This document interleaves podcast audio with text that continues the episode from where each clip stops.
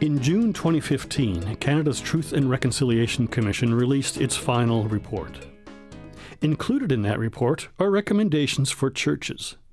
In today's episode, we'll explore those recommendations and what they mean for Mennonites. Hi, my name is Dan Dyck, and welcome to Church Matters. Steve Heinrichs is the Director of Indigenous Relations for Mennonite Church Canada. He's also the writer and editor of articles and books, including the popular title Buffalo Shout, Salmon Cry. Welcome to Church Matters, Steve. Good to be here, Dan. Steve, how many recommendations did the TRC put forth that are specifically targeting churches? There are five recommendations that speak to the broader church. Out of how many in total? 94.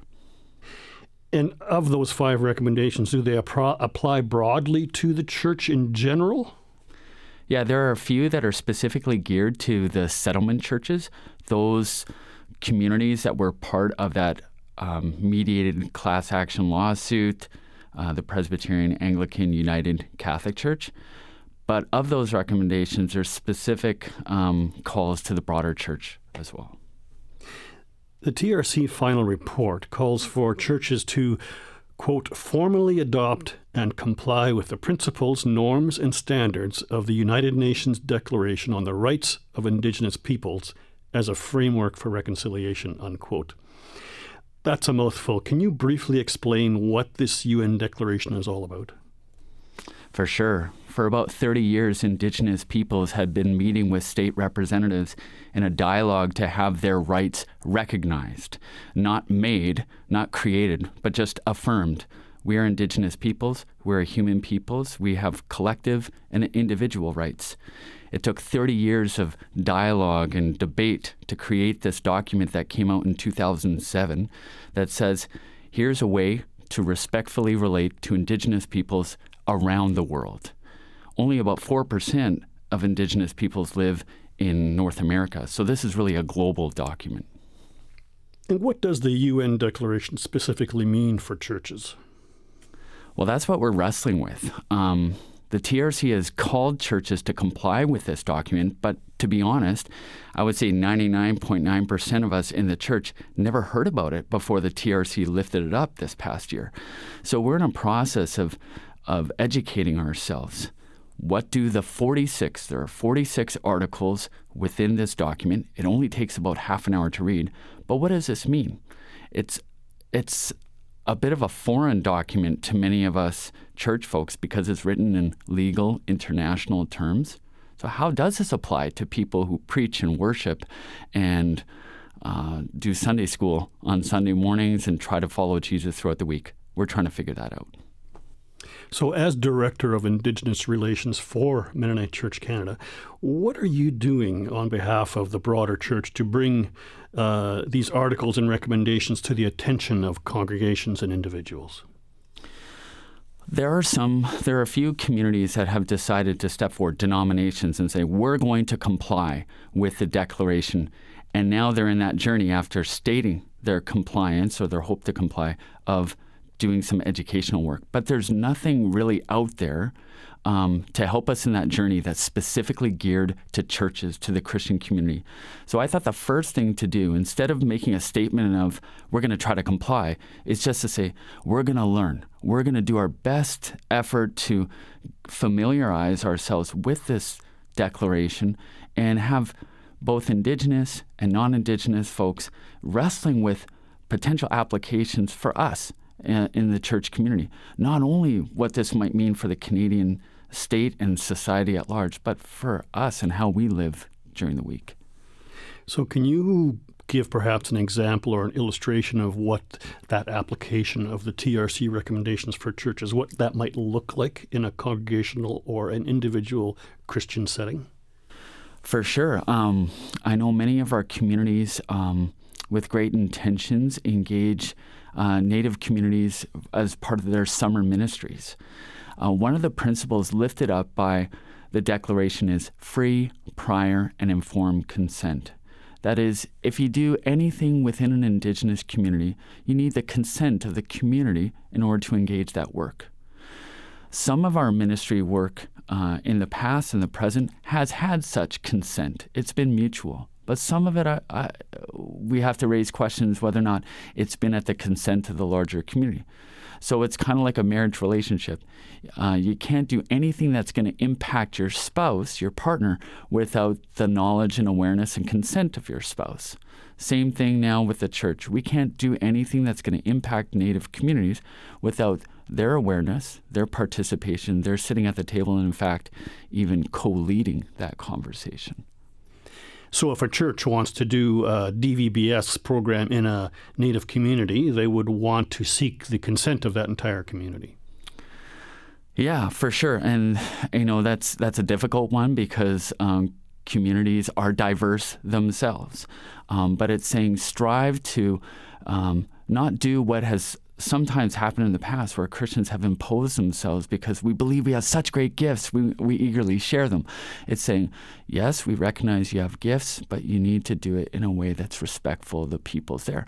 And also respecting their gifts, which is, I think, Article 11 or 12 of the Declaration, which says, Indigenous peoples have cultural and spiritual traditions that need to be honored and recognized as well. Now, sometimes I know that churches or congregations get invited by uh, an indigenous community to come and do a, a, a camp program or a DV, DVBS program. Um, is it up to the church to see if that invitation is widely endorsed in the community, or how does that work? I think that's a great conversation to have, and that the declaration invites us to have is who is who is giving us this invitation to participate. Sometimes um, there isn't as broad a, a, consent or welcome as needs be to do that in a way that's actually going to benefit um, all parties that are in that relationship. In the past, we have to acknowledge that um, settler Christian folks have been invited into communities, but only by a few or a handful in indigenous circles, and that's actually caused tremendous religious divide in Native communities. We can't we can't do that anymore. It sounds like church compliance with the TRC recommendations might come with some significant financial obligations. How realistic is that in a time of shrinking church memberships and donations? That's a great question. So, uh, articles, I believe, 25 to 31 address questions of land and land that has been taken away from indigenous communities without their consent, and there needs to be redress and reparation for that. Well, what does that mean for churches? Um, many who live or, who are situated in contested territories, what kind of financial response could they have? Um, we do know, for example, I can lift up a guy named John Stace, who uh, is a Mennonite from the Minnesota area, and he's been learning his own history and how his people ha- uh, were engaged in dispossession of Dakota peoples. So his response, his personal response as a Christian, has been to do uh, a ride to raise awareness on his trike, and he's ridden thousands of kilometers to raise awareness of the story, the histories that we didn't know. And he takes a collection everywhere he goes, and then he takes that money and gives it back to the community and says, I'm trying to do my part. It's small, but it's more than symbolic. The TRC report asks for a statement from denominations and faith groups outlining how they're going to implement the UN Declaration on the Rights of Indigenous Peoples. They're asking for that by March 31st, 2016. Is that timeline realistic? It's just around the corner. What would be the response from Mennonite Church Canada? One of the gifts of the Truth and Reconciliation Commission has been uh, an encouragement to the churches to collaborate together. So, what we can do uh, together, let's do it. So, this is one of those times where we're trying to bring together the diverse Christian faith expressions, say, how can we speak to this call that the TRC has given us? And we recognize that we're in very different places in this journey. Some are farther along in their awareness and even uh, the actual learning they've done on the ground around the declaration, and others just haven't even explored it at all. So, how can we make a statement with integrity on March 31st? There is going to be a gathering of church leaders, probably in Ottawa, coming together to say, We are on a journey. Uh, we're not in a place of compliance, but we commit to educating ourselves, growing in awareness, listening to Indigenous peoples as we try to understand what this declaration means.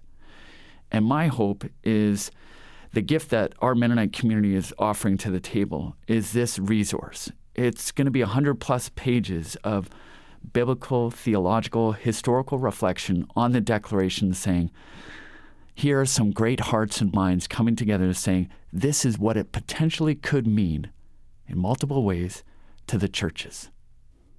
This 160 page resource, what will it be called and when will it be available? So, our title is Wrongs to Rights How Churches Can Engage the United Nations Declaration on the Rights of Indigenous Peoples. And we are hoping to release it actually a week in advance of that March 31st deadline so that we can say to the TRC, we've heard your call, that you can have uh, some hope that churches are responding. Thank you, Steve, for your commitment to honor, respect, and reconcile our church with Indigenous peoples. The work you are doing really encourages all of us to learn more and to rebuild right relationships. We are grateful. Thank you. You're more than welcome, Dan. If you would like to read up on TRC recommendations for churches, visit www.commonword.ca and type Truth and Reconciliation into the handy search bar. You can join me again in just 4 weeks for another episode of Church Matters. We're here for you at 8:45 a.m. on the third Sunday of every month. We love to hear from our listeners whether it's by email, phone, or snail mail. Tell us what's on your mind via Church Matters at MennoniteChurch.ca or mail us at 600 Shaftesbury Boulevard, Winnipeg, Manitoba, R3P0M4. We're also happy to receive your phone calls and always appreciate your financial support for this program at 1 866 888 6785 or via the donate link at MennoniteChurch.ca. I'm your host, Dan Dyck. Know that you are called, equipped, and sent to be the church in the world today. Thanks for listening. As you go out from here, may the Lord go with you, the face of God shine on you every day. We are sent by God wherever we are living, salt and light as people of the way.